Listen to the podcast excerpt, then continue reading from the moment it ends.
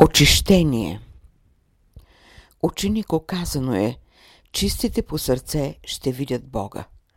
Как мислите, кои са тия очи или какви са тези очи, които имат способността да видят Бога? Да се съсредоточат в безкрайността му. Въпросът е, възможно ли е това да се случи? Имало ли е такъв случай някои люди да бъдат удостоени с тези сложни проблеми? Виждането на Бога. Отговаряме. Има виждане, има проумяване, има прозрение, но при дадени условия при строги санкции и неотклонност от начертания път, това става по закона на очищението. Не е било в миналото, не е и сега, не ще бъде и за в бъдещето, да има силни духове, които да не минат през очищението и да бъдат истински ясновидци. Очищението е свещен акт. То е събличане на ученика от атмосферните влияния, умиване от психическите астрални влияния и си идва до положението да се облее с чистотата на кристалната светлина на Божественото. Мисълта ни сега е да изясним едно положение, важно по своето съдържание и сила. Това е един първичен метод, без който никоя събудена душа не може да се вглъби, да се слее с първичното, това е метода на очищението. Всички учители на човечеството потвърдиха това и доказаха този метод на очищението. Да вземем последната християнска епоха. Не постъпи ли Христос по същия метод? Не беше ли Той 40 дни в пустинята на очищение и оттам трябваше да мине през реката Йордан. Но ще кажете, това е метод само на боговете. Защо имаше нужда този възлюбен син на Бога да мине през очищение? Всеки един майстор, който и да е той, като зида, ще бъде опръскан, окален. Така и също всеки посветен, който слиза да работи в по-низшите полета, при слизането през пространството, разделя планетната атмосфера, влизайки до най-гъстата атмосфера и влияние на материята. Независимо от неговата святост и чистота, той се облича с дрехата на людите, изтъкана от по-груба материя.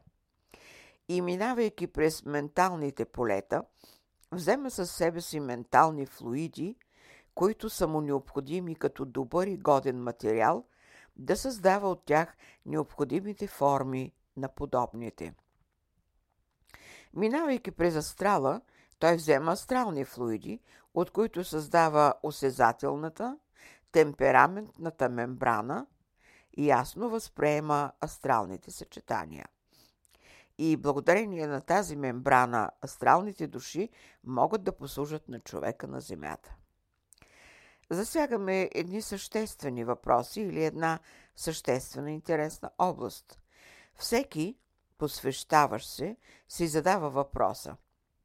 Защо по вътрешен път аз разбирам нещата в тяхната пълнота, а по външен ми се налагат по обратен път – Благодарение на тази мембрана, астралните духове могат да се доизживеят своите минали желания и копнежи, когато са били някога в физическо тяло. Какво става днес с посвещаващия се? Обсепват го чувства, които са чужди на него, а той, без да подозира, присвоява тези чувства, като проява от неговата индивидуалност, без да знае, че не всяко сторено отрицателно дело е плод на неговата индивидуалност.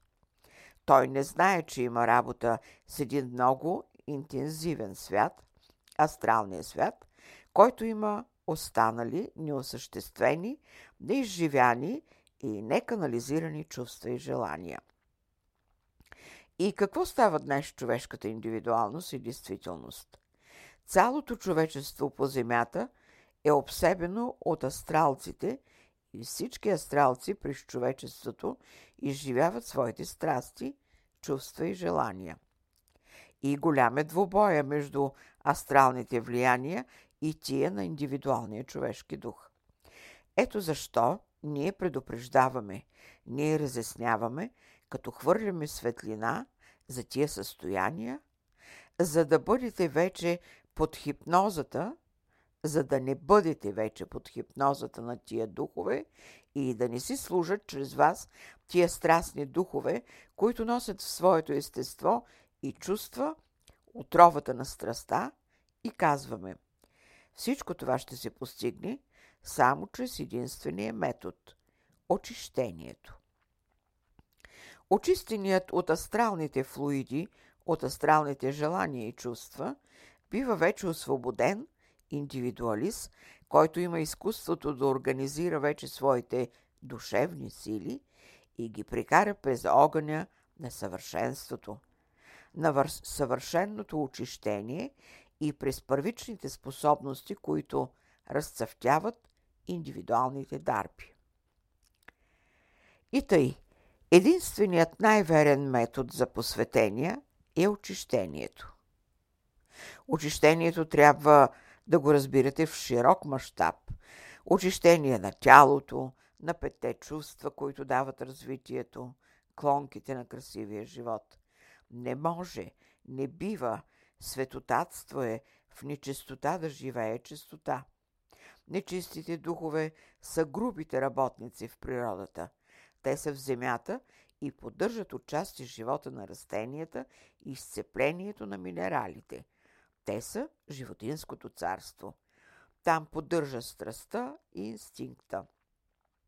Природният дух е поставил тия същества на работа, но те имат свободата да вземат участие и в работата на човешкия дух. Но посветеният в тайните знае къде да постави тия същества като индивидуалност. Те еволюират чрез тази сложност на индивидуалността. В битието на посветения тия астрални същества са вече трудолюбиви работници. Те разработват и засяват нивата на просветения, а посветеният обира плодовете. Да, посветеният излишно не задържа. Той раздава излишъка. Затова се обръщаме към вас. Не бъдете много гостопремни към тия посетители, но бъдете към тях справедливи и отдавайте им справедливо и заслужено място. Само чрез такива постъпки ще може да се оправите от тия потомци на астралните чувства и желания. А сега, какво става с индивида? През неговата мислителна способност минават всевъзможни мисли и влияния и той се чуди и казва Аз ли съм или не съм аз? Да, не той. Защото щом азът е свободен, той знае кой е. А азът ще бъде освободен само чрез очищението. Посвещаващият се, минавайки през реката на очищението, се домогва до областите на светоста. А там, където има святост, има и виждане, ясновидство. Защо е необходимо още очищението? За да се достигне, както казахме, до първичната индивидуалност посредством способността на освободената индивидуалност, може да се проникне в божествената колективност или в божественото сливане. Защо е необходима така индивидуалността, освобождаване на съзнанието от всички онези наслоени астрални и физически животофлуиди, които нямат собствен живот, а са като баласт на будното вече съзнание. Защо трябва да се държи много на съзнанието? Привилегия е да осъзнаеш като единица мярка в битието. Необходимо е да имаш собствен живот, тъй както го имат боговете, да имаш създадена собствена аудитория, на която катедра да заемат участие, да вземат участие силите на съзнанието ти. но ще дойдем до друго едно състояние на съзнанието, за едно колективно висше съзнание, което подразбира силите слети в едно и проявяващите се в даден определен момент на живота и проявите. Затова, като казваме, обогатявайте съзнанието си, то е да прииждат разумни сили във вашето съзнание, във вашата осъзната цялост, които да подпомогнат да се разцъфти по-скоро това дърво на съзнанието ви и да даде плодове, които са тъй необходими за строителите на битието. При построяване на Вселената са взели участие такива висши съзнания и благодарение на тях Вселената е съзнателна, безкрайно съзнателна. Тя е ненарушима. У нея могат да живеят и вземат участие в нейната работа само съзнателни сили. И само който взема участие като съзнание с творците на Вселената, той познава Бога. Само той знае по кой начин, по кой закон и път е устроена и малката Вселена човекът. Но очебийното качество на посветение, това е светещ фар, съзнанието. И благодарение на тази висша способност у посветения, Всемирният учител му предава съкровище от богатата рудница на своята душа. Какво му предава още? Предава му мярката за живота, разковничето на природата и секретния барометър, който определя свойството на божественото. Чрез тези качества посветеният е довереник в голямото дело, което учителите непрестанно работят. Басна ли е това или същина на живота? Ние казваме, това е същината на живота, а всичко друго е басня, само чувства, желания на астралния свят. Не е басня да се стремиш да организираш своята съзнателна система. Не е басня да намериш източниците на първичното знание. Не е басня да откриеш и намериш изворите на светлината, която осветява Вселената. Не е басня да научиш езика на природата.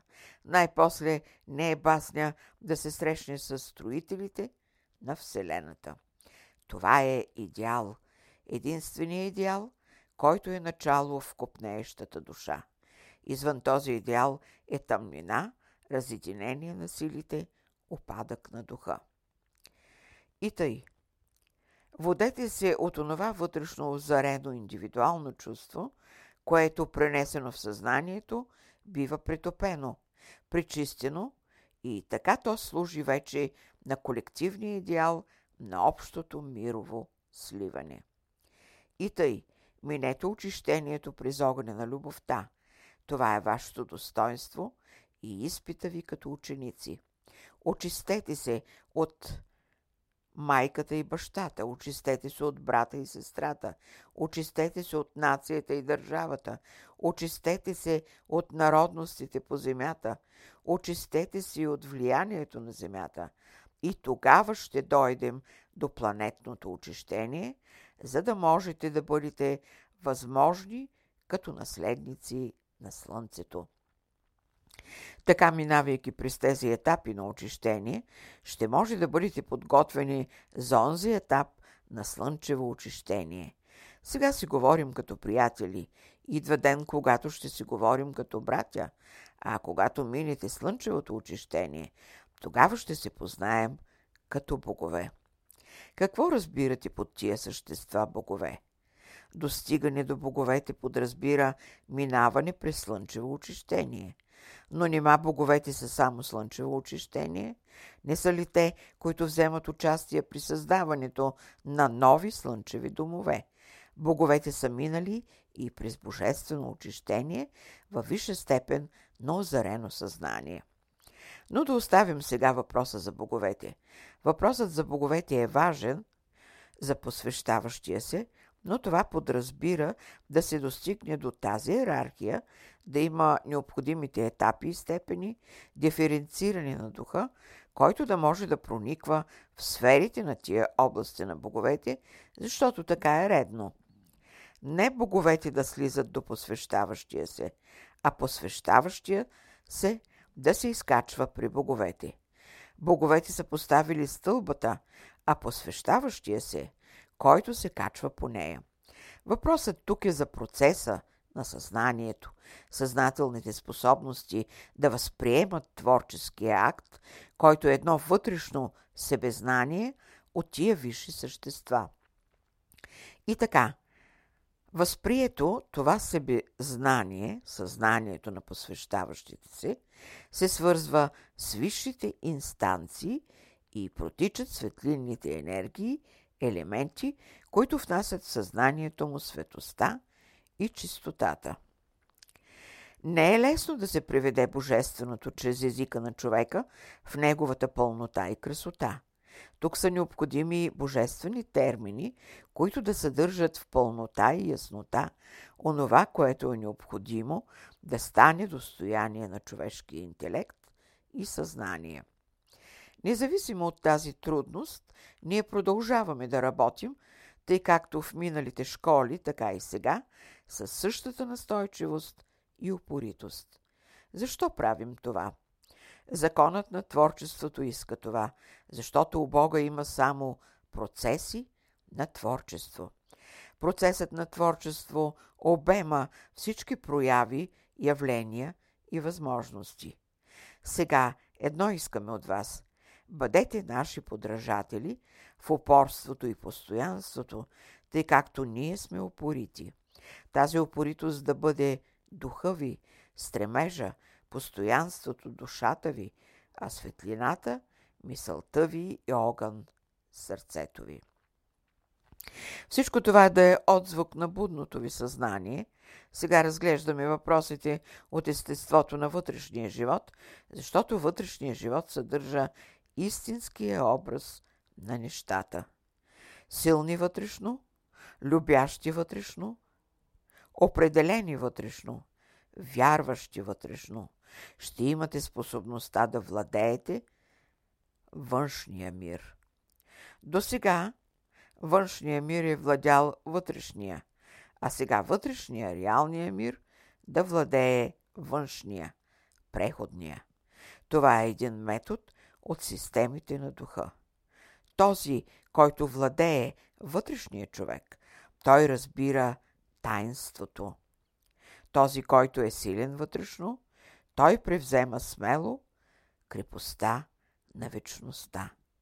25 декември 1942 година.